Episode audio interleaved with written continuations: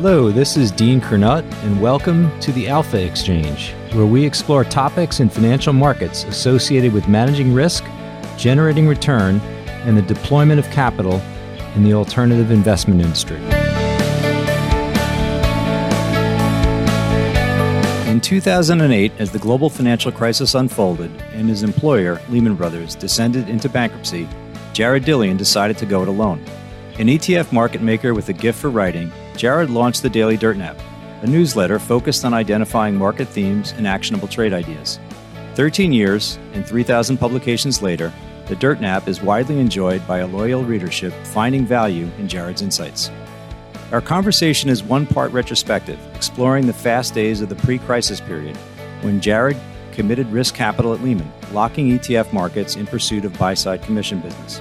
In the process, we get a window into the formation of the Dirt Nap that being his daily client communications over Bloomberg while at Lehman. We also discussed Jared's active imagination and love of writing, learning more of his fiction book, All the Evil of This World, built around the Palm 3Com pricing dislocation. Lastly, we talk macro markets, covering gold, inflation, and energy. With gold, Jared takes a contrarian and bullish view, seeing the vastly negative sentiment on Twitter as an ultimate upside catalyst and also placing value in the low correlation that gold has with risk assets generally. I hope you enjoyed this episode of the Alpha Exchange, my conversation with Jared Dillian. My guest today on the Alpha Exchange is Jared Dillian. He is the editor of the Daily Dirt Nap, a newsletter that covers all kinds of topics in finance. Jared, it's great to have you on the podcast today. Dean, good to talk to you again. Thanks for having me. I'm excited to have this conversation. We've known each other for a number of years now. And I was noting on Twitter that you just are celebrating the 13th anniversary of the founding of the Dirt Nap. So well done and fantastic in, in staying with it through all of these risk cycles. So we'll talk a lot about that. We'll talk about some of your books. And I'm sure we'll have plenty to talk about just in terms of markets. Get us started. Tell us about how you wound up in the industry. I know one of your earliest positions was trading ETFs for Lehman Brothers, but take us back to the beginning. Well, I started out as a local on the P Coast, basically. I was going to business school at the University of San Francisco. I wanted to work on Wall Street. I wanted to get some experience that I could show a bank on Wall Street that I was committed. So I wandered down to the P Coast and I hustled myself up a job. I was actually working for Boda Capital Management or Boda Trading, whichever incarnation you want to use. They were based out of Chicago. They had about eight or 10 people on the P Coast. And I worked there for a little over a year. I mean, I was about 26 years old, 25, 26. It was some of the most fun I have ever had in my entire life. It was awesome. Now, I was just a clerk. I never got a badge. I was working part time. I was working two days a week. I was getting coffee, getting bagels, printing risk reports, getting tickets, putting them in micro hedge and learning about options. So my you know my first job in finance was in options which turned out to be super valuable because if you understand stocks you don't understand finance if you understand options and bonds you understand all of finance you know so when i got to new york i got hired by lehman brothers and i was way ahead of my peers that had gone to you know the top 10 business schools. They'd gotten these great educations and i had this practical experience on the trading floor. It was awesome. Now when i started at lehman i started doing index arbitrage which was a dying business at that point and we were doing it by hand. This is before it became an algorithmic trade. I was on the phone with the chicago mercantile exchange. I had a program trading terminal I was trading 10 lots of NASDAQ futures against baskets of stock. I did this for about two or three years. I was successful at it. And then in 2004, I was made head of the ETF trading desk. Had a younger guy working with me. We were doing about 20 million in revenue when I took over. In 2008, at the bankruptcy, we were doing 90 million in revenue, and we were ranked second in market share next to Goldman Sachs. And by the way, that period of time in the ETF business, you know, ETFs were still very new and people weren't using ETFs then like they were today. Like today, people buy and hold, the ETFs accumulate assets. Back then, it was really a hedge fund trade. hedge funds were day trading ETFs in and out of the day.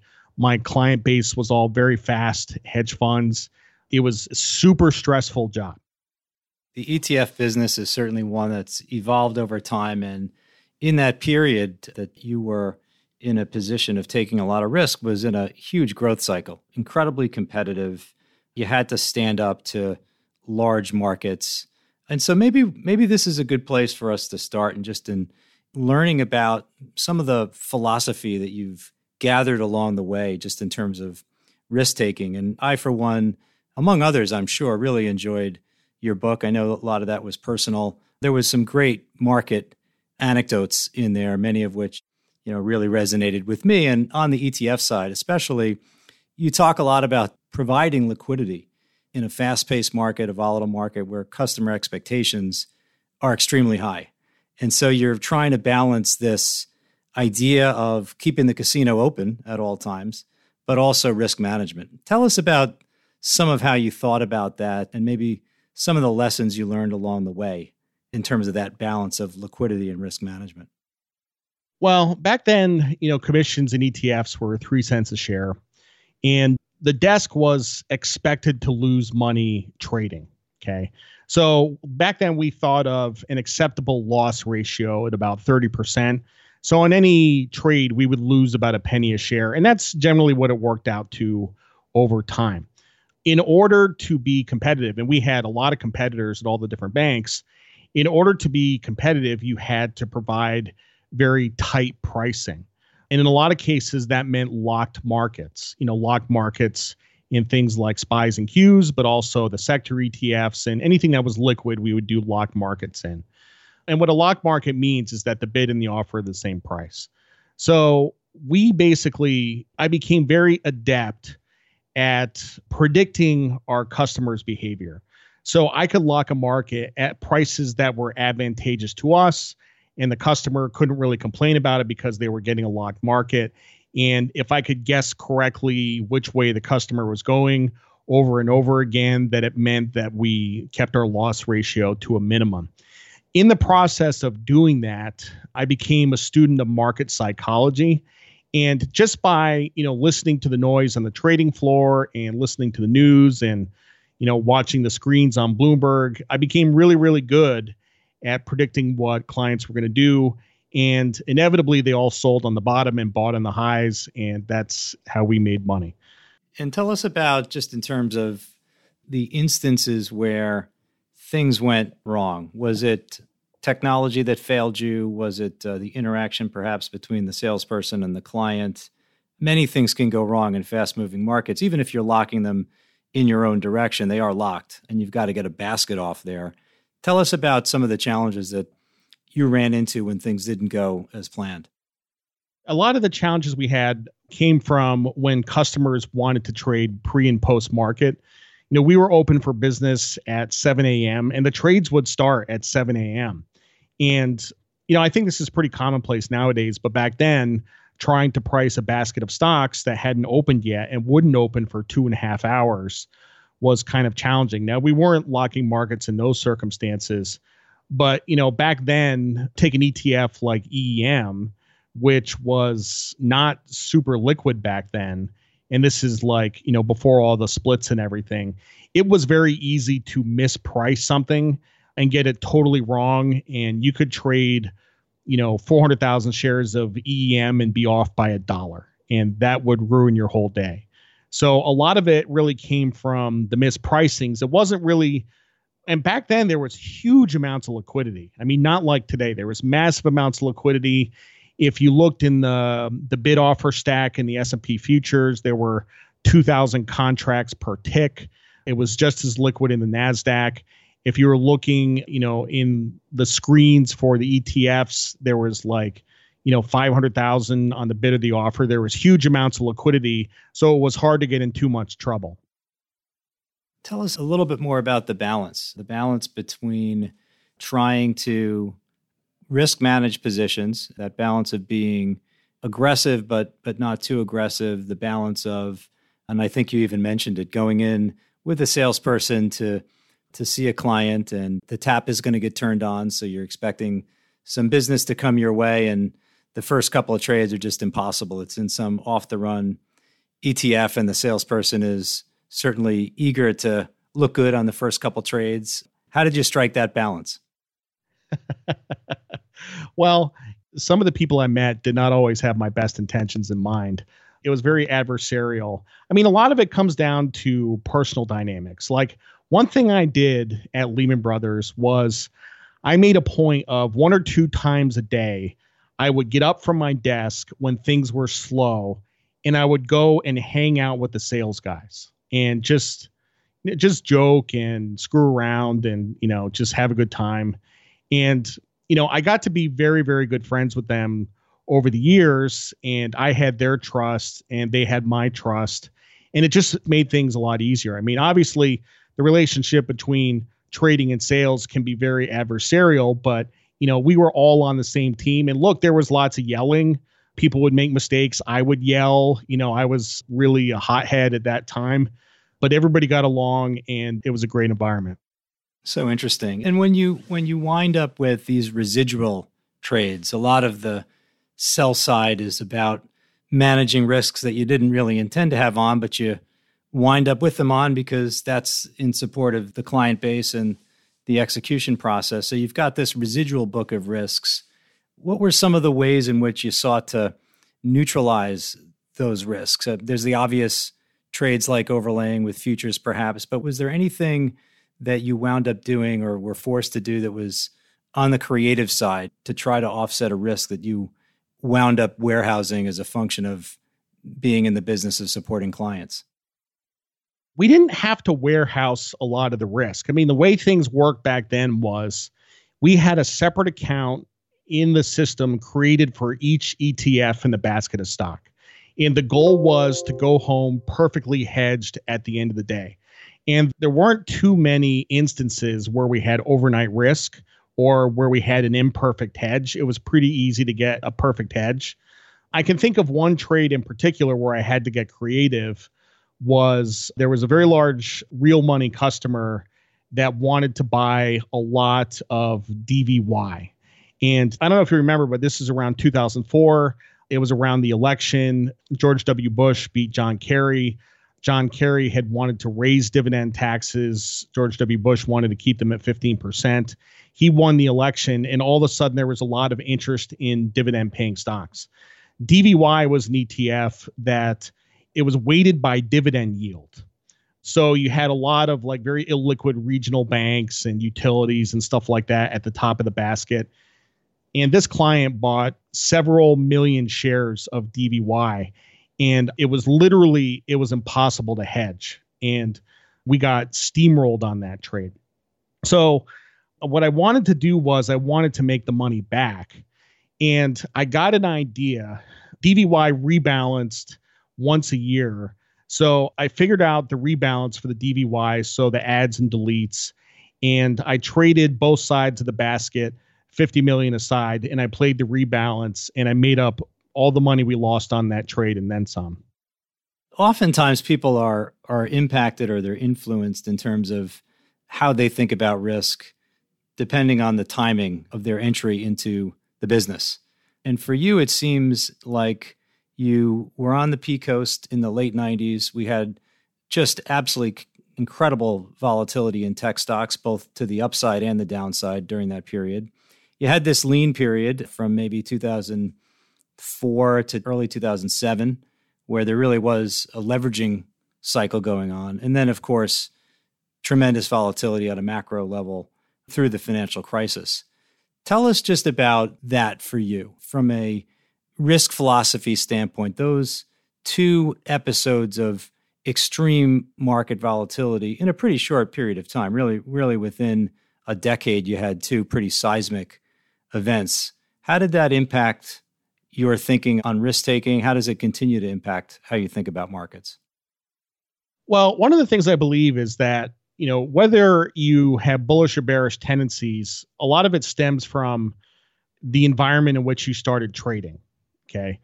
So I started my career in November of 1999. The top of the dot com bubble was four months later. And really, the first three years of my career were a bear market. And I learned how to trade in a bear market. And a lot of people don't realize how big of a deal that was, but it was a very mild recession. It was like negative 0.1 GDP. But in capital markets terms, it was very, very severe. The NASDAQ was down 80%. A lot of stocks were down 95 to 99%. And it was also a very long bear market. It lasted like two and a half to three years, and it just went on forever. So the first three years of my career, I kind of learned that markets can go down. Okay. And then fast forward to 2008, and I learned that lesson all over again. So, you know, I'm sort of I'm sort of scarred by that. I mean, that's that's in my DNA. That affects how I view the markets. I'm always waiting for the other shoe to drop. I'm always looking for how things can go wrong. And it's because of that early experience. Yeah, it's certainly interesting. Those who have lived through those seminal events, and you know, you can put March of 2020 in the category of top really three vol event of all time. It just came and went so quickly. And as you noted, especially with the tech bubble, I believe it was actually seven years from the recovery from the peak, which it took till 2007 to actually get back to where we were in the NASDAQ. Let's talk a little bit about the financial crisis and specifically financials and this ETF that was traded a little bit during that period in 2008 called the XLF you started to see something really amiss when volume started to accelerate in the XLF. The bank stocks had been, boy, not much more volatile than the index at large. I remember B of A implied vol was 11, and you couldn't make a dime owning it at 11. But something starts happening probably by mid 2007 in financials. I'd love for you just to think back and take us through your process as a liquidity provider in that ETF, which really became kind of a central vehicle in this storm for a couple of years? Well, I want to go back a little further than that, back to 2005, trading the home builder stocks. There wasn't yet a home builder ETF, but the home builder stocks were going parabolic. I created my own custom basket of home builders. I tried to short it, I got stopped out. But that actually, the home builders actually croaked before the banks did. And if you go to 2007, you know, trading XLF, I mean, XLF was, you know, as an ETF trader, was it was a super liquid ETF to trade. And even when there was some volatility, it wasn't that challenging. You also had KBE at the time and IAI, you know, but I kind of had my head down at that point in time and I wasn't I wasn't super focused on the risk to the financial system and they may, that may sound kind of naive you know, but we had our our clients telling us at Lehman that they were shorting our stock. They weren't doing it with us, obviously. They were doing it away, but they were telling us that they were shorting our stock. So yeah, I mean that was that was a big deal. Well, take us through that process. Obviously, having been at Lehman, and I have many many other friends as well that had to suffer through that challenging period. Share with us just how that worked for you, and, and just in balancing the role of taking risk on behalf of the firm, but being at a firm that was taking a lot of risk in the markets and, and suffering. Share some some thoughts with us on that. Well, I mean, I guess, you know, the crisis started in the summer of 07. It actually started when I was in the Bahamas. I actually bought some VIX calls before I went on vacation, which ended up being a pretty smart move. And that was very early on in the VIX options. But I mean, the stock peaked, Lehman Brothers stock peaked June, July, August of 2007, $85 a share or so. And I had the stock ticker on my Bloomberg and I would watch it every day. And the stock just could not get an uptick. Like every day it was down, every single day. It was the worst trading stock on the board. And you know the messages that we were getting from management. You know, if you remember at the time, Erin Callan was CFO was that you know everything was okay and you know we had a couple of big earnings reports and we squeezed the short david einhorn was out there making negative comments about lehman. We were hearing conflicting things from our clients.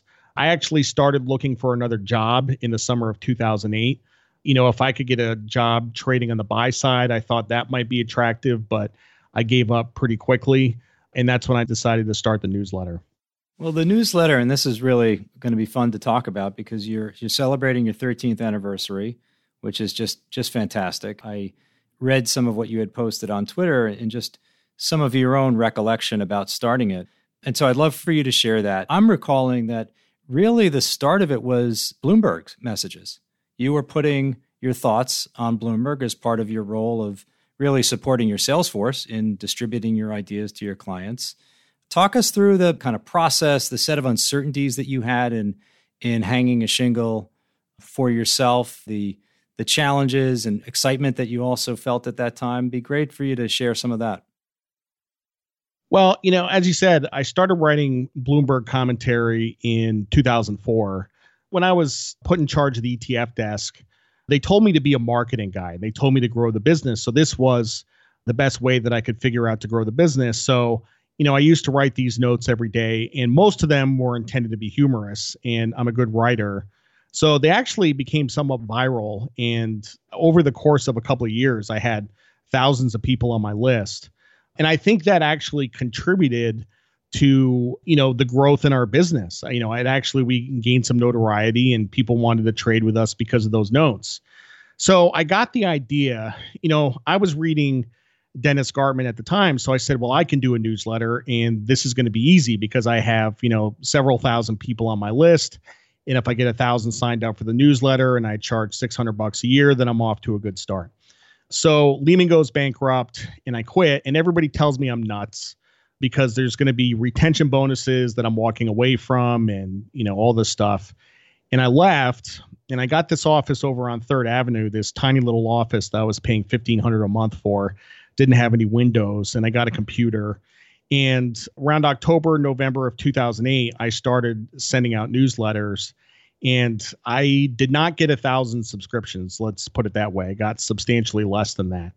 And you know, I got to tell you, there's the newsletter space is becoming very crowded. I have a lot of competitors. I like my competitors personally, and I also welcome the competition. And I'm not really worried about the competition because I do something that's completely unique. But you know, it's really hard to get people to pay for content. You know when there's so much free content out there and that's that's really what people were telling me back in 2008 was you're nuts. Nobody's going to pay for this stuff because they can get all kinds of free content blogs and other places. But you know the business model has proven to be good you know over the course of the last 13 years. Most of the growth has been organic. I have about 4000 subscribers now and it's been a success it's wonderful and you are correct there is uh, absolute excess of content out there. It's formidable in a lot of ways, but I think ultimately what you're trying to do, and it seems like you've been successful, is establishing yourself as a unique voice on behalf of, of your readership. So it's all about something that's different and, and uniquely valued. I want to go back to the start again, the 2008 start. Striking out on your own, one of the things that you lose is the context of the trading floor. You said you're good at reading the room hearing clients' voices, you're seeing trades and volume go through. You get a sense perhaps where stop losses are, where fear really overtakes people's behavior. And that kind of goes away when you sit in a small room on, on 46th and 3rd. So your cost base goes down, but your the information that you're able to access in order to to find those insights also goes down quite a bit. Tell us about that, and just in terms of being in a room by yourself and generating ideas? Well, two things. First of all, you know, for the first six months, it was an adjustment for sure. I felt like I was flying blind. Second of all, the stuff I write about tends to be pretty long term. You know, even though I was a market maker in ETFs, I'm not a short term trader at all. I focus on long term themes. So I don't really focus on the tape on an intraday or even intra-week basis. I like to tell people so I have Bloomberg and I have Twitter. And if you made me give up either Bloomberg or Twitter, I would actually give up Bloomberg. I would give up the charts, I would give up the data, I would give up the news, and I could write a newsletter just based on what I see on Twitter. Because the value of what people put on Twitter in terms of sentiment is so valuable. It's really like it's a money making machine if you know how to use it correctly. And anybody who knows anything about my work know that I focus on sentiment, I focus on psychology, and you know, I actually I rely heavily on Twitter for my business. Just literally, not even necessarily tweeting, but just listening to what people are saying and how they're saying it. Well, that's really interesting. And I'd love to learn a little bit more about that. So, Twitter has got tons of people on there. The FinTwit, so to speak, is is steeped with people that are quite sophisticated in terms of their knowledge of, of markets, of derivatives, of monetary policy.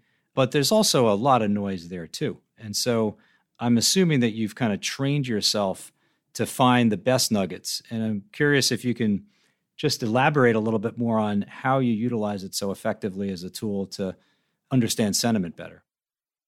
Well, let me give you an example. I saw a tweet the other day. I won't say who it's from, but this person tweeted that in 2011, there was a poll. I don't remember who did the poll, but there was a poll that people's expectations for the best performing asset class going forward 10 years was gold. And this is what people were saying in 2011. And in the tweet, it said that gold's return for the next 10 years was negative 4% annualized. Stocks were up 398%. Housing was up 90%. Bonds were up 35%. So basically, what the tweet is saying is that, you know, gold was the most popular asset in 2011, but it ended up being the worst performing. So that got me thinking what if you ran that poll today? Okay. What if you ran that poll today and you said, if you ask people what is going to be the best performing asset for the next 10 years, 100% for sure they would say Bitcoin, 100%. Number two would be stocks. And I don't know what would come after that. Gold would probably be last, right? I think, see, this is why I pay attention to Twitter because this stuff is super interesting. You know, I've I've kind of framed a similar question a little bit differently, and it's a little bit more on the not the asset performance side, but on the risk side. And I often say, what is the risk that in five years we're going to look back on and say, boy, that was staring us in the face? Right. I mean, you know, it, you know it, it, was never a good idea in 2005, six, seven to have these banks levered up 30 to 35x. Right. It just, if you just pull out a spreadsheet or just a piece of paper and say, well, okay, that's two to 3% of potential failure boy, that seems like a pretty narrow, you know, margin of safety. And yet here we were allowing bank CDS to trade at 20 to 25 basis points. And I just wonder what that is. I know you've got some strong views on inflation. I tend to sort of also say that the next crisis to occur is the one that happened longest ago. You know, we're just we're human beings, we forget, our memories aren't really very long. And if we haven't experienced something ever, or at least for a very long time, it just almost becomes irrelevant in our line of thinking. So when you think about gold as a having a place in the portfolio, is it as an inflation hedge? Is it a correlation expression that sits inside your portfolio? And how does it line up against your views on inflation? Yeah, I have gold in my portfolio for a whole bunch of reasons. I'm sure you're familiar with Chris Cole and his idea of Dennis Rodman and the contribution to risk in a portfolio. That's really the main reason to hold it is because of its correlations with other assets. It's a risk reducing asset. That's number one. Number two, over long periods of time, it does have a correlation to inflation. It actually has a tighter correlation to budget deficits. If you can chart budget deficits over time, you can lay it over gold, and gold tracks almost perfectly with budget deficits. And, you know, I started investing in gold in 2005 and I started to see all these trends developing. And it wasn't so much that I was investing in gold and saying, oh, well, I'm going to get rich in gold. But just if I have to pick between two assets, if I have to pick between gold and stocks starting in 2005, I'll pick gold. And since 2005, it's actually been kind of a horse race. It's been about even. Going forward, I think it's going to be gold you know, I like to look at that in the same way. It's it's really about the correlation properties, how it sits in a a portfolio. One of the tests I've run is I look at the 10 or so worst days in the last 20 years for the S&P. Let's say 10 or 20 worst days. So that's probably a down, you know, 4% day, then maybe the top 20. And then I say, okay, what's the conditional behavior of gold on those days? And it's down a couple times. You know, what really gold is ultimately going to suffer from is the liquidation dynamics of a October 2008 or a March of 2020. But in general, on those big risk off days, it's not suffering as other risk assets are suffering. So I think that's I think that's really critical. You've had some strong views on inflation, I think. Tell us what you think there and what people might be missing. Well, I started to get develop some strong views on inflation very early on in the pandemic when I saw what we were doing with the PPP loans and the stimulus checks and we lowered rates to zero. I felt that the government and the Fed would overcompensate for the pandemic and they would put too much liquidity in the economy. We would have inflation, and that's played out. My current views are that nobody is going to do anything about inflation until it becomes a political concern. And it's starting to become a political concern. I think that's going to start showing up in the polls over the next six months. That if you look at voting intentions and what people say about inflation, it all started after Biden was elected. So I don't, you know, I think that Biden kind of owns this. So the question is Does anybody know what to do about inflation? Now, I really truly believe that nobody in the Biden administration knows how to fight inflation. They just don't know how. They don't know how to do it. The Fed, I guess, from an academic standpoint, for sure knows how to fight inflation, but there's no incentive to do so and they won't do it until the pain of inflation becomes higher than the pain of a potential recession. Okay. And until then, I don't really see a big hurry to tighten monetary policy. And I think we're probably going to get double digit inflation in the next six to 12 months. And I don't see it getting any better. It is such a tricky risk dynamic, the time that we find ourselves in markets and one of the things I always just think about, and I'd love to get your take on it, as you step back and contemplate, let's just say, whether risk assets are a good deal or not. If the upside, you know, far outstrips that which you think might be the downside, how does monetary policy fit into that? You know, for me, I just am concerned that we've had this Fed that has really enjoyed a dual mandate that's always moved in the same direction, right? We've been obviously trying to increase growth, but doing that as inflation was sitting below the 2% target for most of the last 25 years up until you know really a year ago and so that to me seems like at least a potentially very different interaction with markets than we could conceivably be approaching if the inflation proves not transitory how does monetary policy fit into just your overall approach for assessing risk and reward you know back when i was at lehman my boss at the time we were having a discussion on volatility. And even though I was a Delta One trader, he knew that I started out as a vol trader. So he knew I had some understanding of volatility. And he basically said that when you withdraw liquidity, volatility goes up. And when you add liquidity, volatility goes down. And I mean, it's, it seems kind of simplistic, but it actually it tends to be true.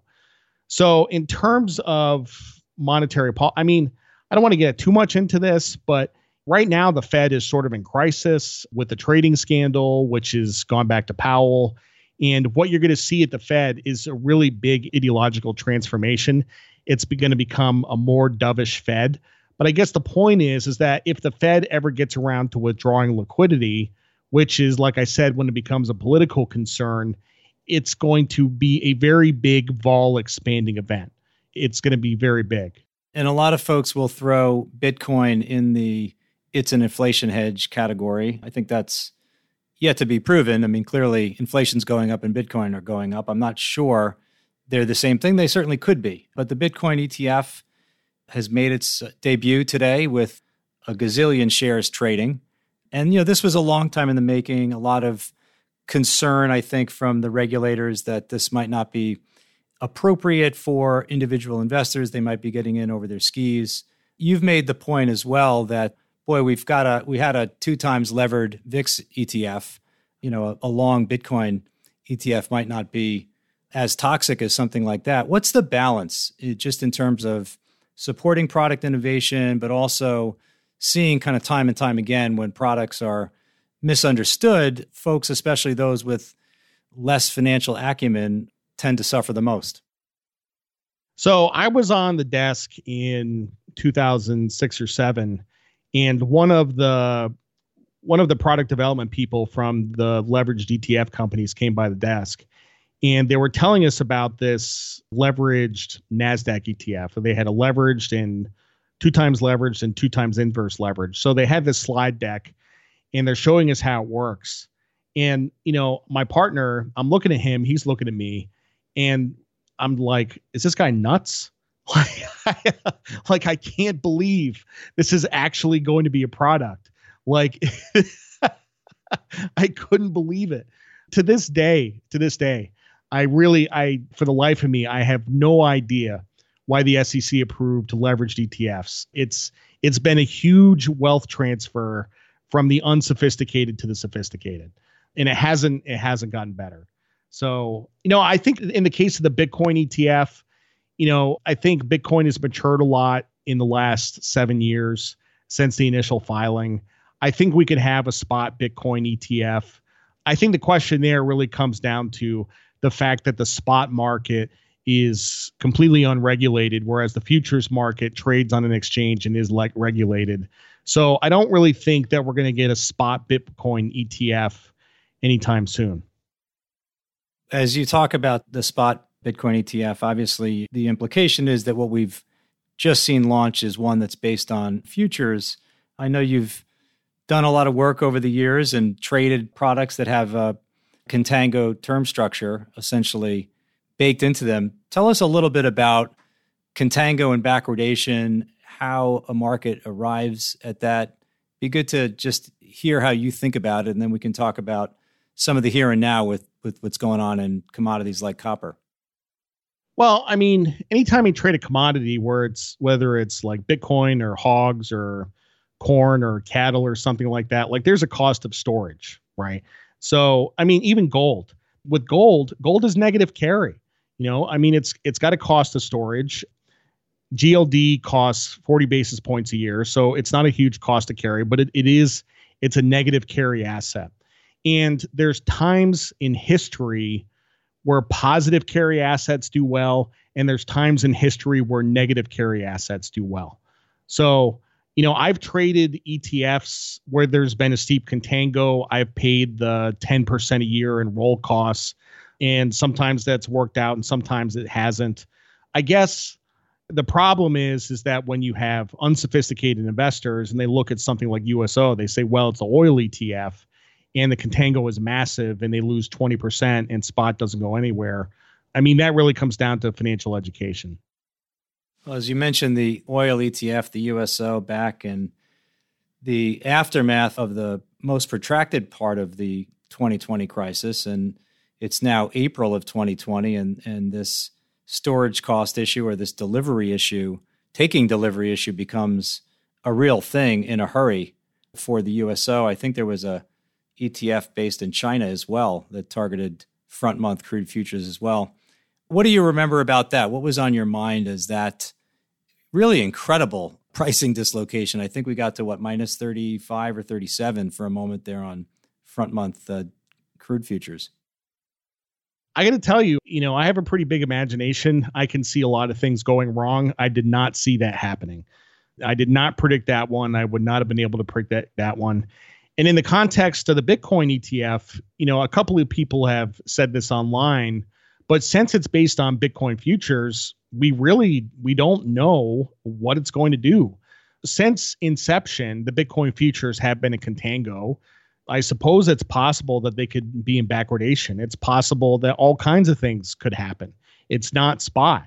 I mean, we know that Bitcoin can't go below zero, but we know from the oil market that Bitcoin futures could. So there's all kinds of things that can happen. Well, you mentioned backwardation. There's a, a host of commodities right now that find their curves in backwardation. The copper one is incredible to look at. Just the the extent of it. nat gas, of course, is is another among many others. I know you do a lot of thinking on on energy and on commodities. What's on your mind there? Uh, you've got some I think some longer term views. I think you noted a potential sort of last super cycle of up moves in things like crude as we transition to more ESG compliant assets. But tell us, what are you thinking on the commodity complex? Well, I got pretty bullish on energy a month or two before the negative prices. So I took a drawdown right off the bat.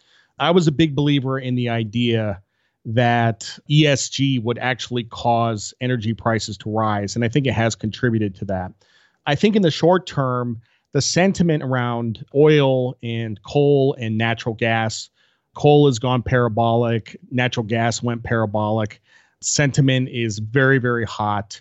I think we put in a short term top in energy, but I think over the course of maybe five years, it's a top in the context of a longer bull market.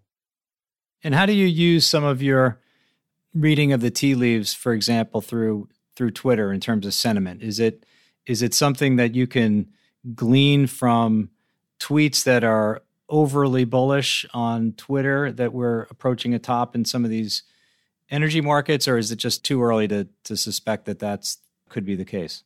Oh no, I mean there's people there's big victory laps going on on Twitter in oil and coal and natural gas. People are making memes. So tell us just let's go back and, and talk a little bit about your writing. You've got the the dirt nap. So if I multiply, you know, 200 by 13, you've got, you know, probably close to 3,000 issues there over the past 13 years. So that's amazing. Have you had any periods where you just kind of run into a writer's block where you're trying to find inspiration? And, and if you find yourself in there, is there something that you use to to get out of it? Yeah, there's definitely I mean, there's definitely periods of time when there's so much to write about, I can't fit everything in three pages. And there's also periods of time when things are pretty boring and I'm trying to fill up three pages. I don't generally get writer's block. People ask me that a lot, and they ask me what the cure for writer's block is. And I say the cure for writer's block is a three step process. The first step is you turn on your computer. Second step is you open Microsoft Word. And the third step is you start writing. and that's that's how you cure writer's block. Like there's times, you know, I have to produce something every day there's times that I have no idea what I'm talking about and I I just start writing about nonsense. But then as I'm writing, my thoughts crystallize and then it goes a completely different direction and it turns out to be one of the best things I've ever written. So, I mean, the solution to being bad at writing is to write a lot. And I love to write. And even if I didn't have the newsletter, I would write every single day. Well, we had mentioned perhaps one of the challenges of not being on a trading floor and in that frenetic environment of information exchange, that being a challenge. But now you've sustained 4,000 readers, and I can imagine that there's some interaction between you and those those readers. Is there idea sourcing that comes through some of your interaction with your readers? Oh, for sure. Sometimes I get I get amazing ideas. It's usually it's not like, you know, people pitching stocks. That doesn't happen very often. I ignore that stuff anyway. But sometimes it'll just be an email, a chat about the economy, the Fed or something, and somebody just says something a certain way and it sparks off an idea. And it's very valuable. It's very valuable. You've written a book which is really a memoir on your time on the street, and you've also written a, a book of fiction really based on a a kind of true event about the Palm 3Com spinoff. I'd love for you to talk a little bit about what inspired you to write the book. And then, you know, let's talk a little bit about the dislocation itself between those. But talk to us about that book. Yeah, honestly, I love that book. I think it's amazing. It's a very challenging book. It's very filthy. It's a dirty book. It's very explicit. But I actually, you know, that book is about 200 pages. It's about 70,000 words. I spent five years on that book, and I think it is I think it is one of the best things I've done in my entire life. And it, it's a very polarizing book. If you look at the reviews on Amazon, about 70% of them are five stars and 30% of them are one stars. The one star reviews, people said they threw it in the trash, stuff like that. Tell me how you really think, how you really feel. you know, I told my wife, you know, when I die, I want to be buried with a copy of that book. I absolutely love it. Well, this was inspired by a, a dislocation so significant that the world of academic finance took it up. There were a number of academic pieces in the finance literature that sought to try to explain how this could be. Walk us through not the character in the book, but your recollection of how this came to be this valuation discrepancy between a company and a company owned by that company? Well, at the time, you know, I actually lived it. So I was on the P Coast and I was clerking for this guy who used to trade WorldCom, but he came over to the Sun Pit and he put himself on the wheel, which was the AutoX. And, you know, I knew that the spinoff was happening. I didn't understand the corporate finance implications at the time. I didn't understand that 3Com was spinning off Palm. So Palm was actually had a mo- higher market cap than 3Com, which meant that it implied a negative market cap for 3Com. And if you could arbitrage that, if you could borrow the stock, if you could lock up the borrow and sit on it and withstand the volatility, then you can make a lot of money. But you couldn't borrow the stock. There were all kinds of derivative plays using options. A lot of people got carried out on that trade, but it was it was nuts. There was a trade that preceded that, not to the same extent, but in the I would say probably mid 90s, it was the RJR stub trade. And you could buy one of the businesses at pennies on the dollar, not a negative level, but that was a very common stub trade. There were options written on the stub. And then, sort of like the what occurred with crude, you kind of felt like, well, the stub is can't be worth less than zero. Of course, we found out it certainly could be in the case of Palm 3Com. But with RJR, people were writing options, and then the stub went to, you know, ultimately to a negative level.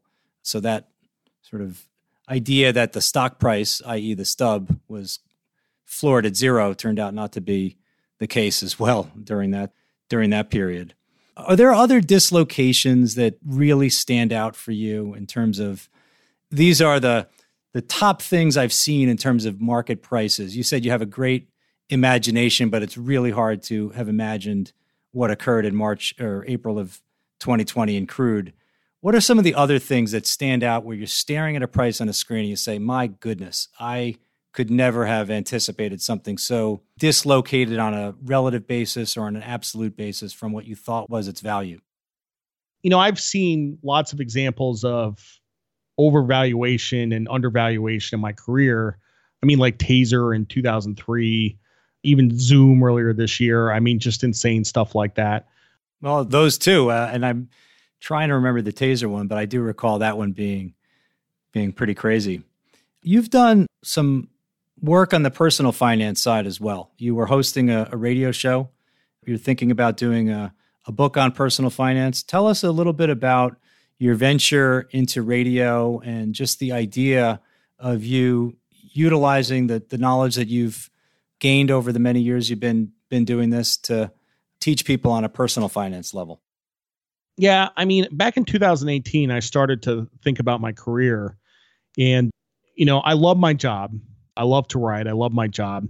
But now, you ever see those things on Twitter where it says like describe what you do poorly, right? And I answered one of those things one time, and I said I write things that rich people like to read. that's that's my job. So I said, you know, I think I have a purpose above and beyond that. And you know, look like I came from a lower class background, not maybe lower middle class, not poor, but definitely lower middle class.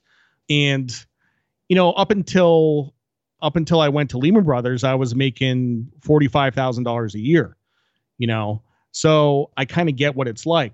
But at the same time, in my life, I have done, from a personal finance standpoint, I have done a lot of things right. I haven't made too many mistakes. But my whole thesis on personal finance is you want to live a stress free financial life. It's not about becoming a millionaire. There's books out there like The Millionaire Next Door, and they talk about these people. They got seven figures in the bank, they got two commas, they live in 1,200 square foot houses. They drive a 15 year old car. They have one suit that costs $99. And I'm like, you know what? That's not really how I want to live. You can get to a million dollars, but the austerity and asceticism that you have to endure in order to get there makes it not worth it. What you're doing is you're increasing your financial stress. The other thing is is that a lot of the personal finance conventional wisdom is that the problem person is the person who spends too much. Okay. It's somebody who maxes out their credit cards, they go deep into debt, they go bankrupt. That person is the problem person, and we want to avoid that at all costs. But as much as you can spend too much, you can also spend too little. And if you spend too little, you're not going to run the risk of bankruptcy for sure, but you're going to ruin relationships because you're going to be a big pain in the butt for everybody you hang out with. So those are some of my thoughts on personal finance. I actually just finished the book proposal. So I'd love to get a book deal next year and get this going. As we close out the conversation, what are some of the things that you're excited about just in terms of you mentioned mentioned the book and of course you're you're continuing the process of being the editor of the Daily Dirtnap. What about on the on the investing side that some of the bigger long-term themes or ideas? What's got you excited? Actually, I'm sort of in a period of time right now where I'm not really I'm in a transition period. I'm not really excited by anything. And I'm actually I mean to be honest, I'm actually kind of lost. I don't have a good read on the markets right now. My thesis was that inflation would be beneficial for asset prices in the beginning, but once it became high and pervasive, then it would start to be negative for asset prices, much like in the 60s and 70s in the 60s as inflation was rising it was beneficial for asset prices but then once it got to be pervasive what you saw was valuations compress.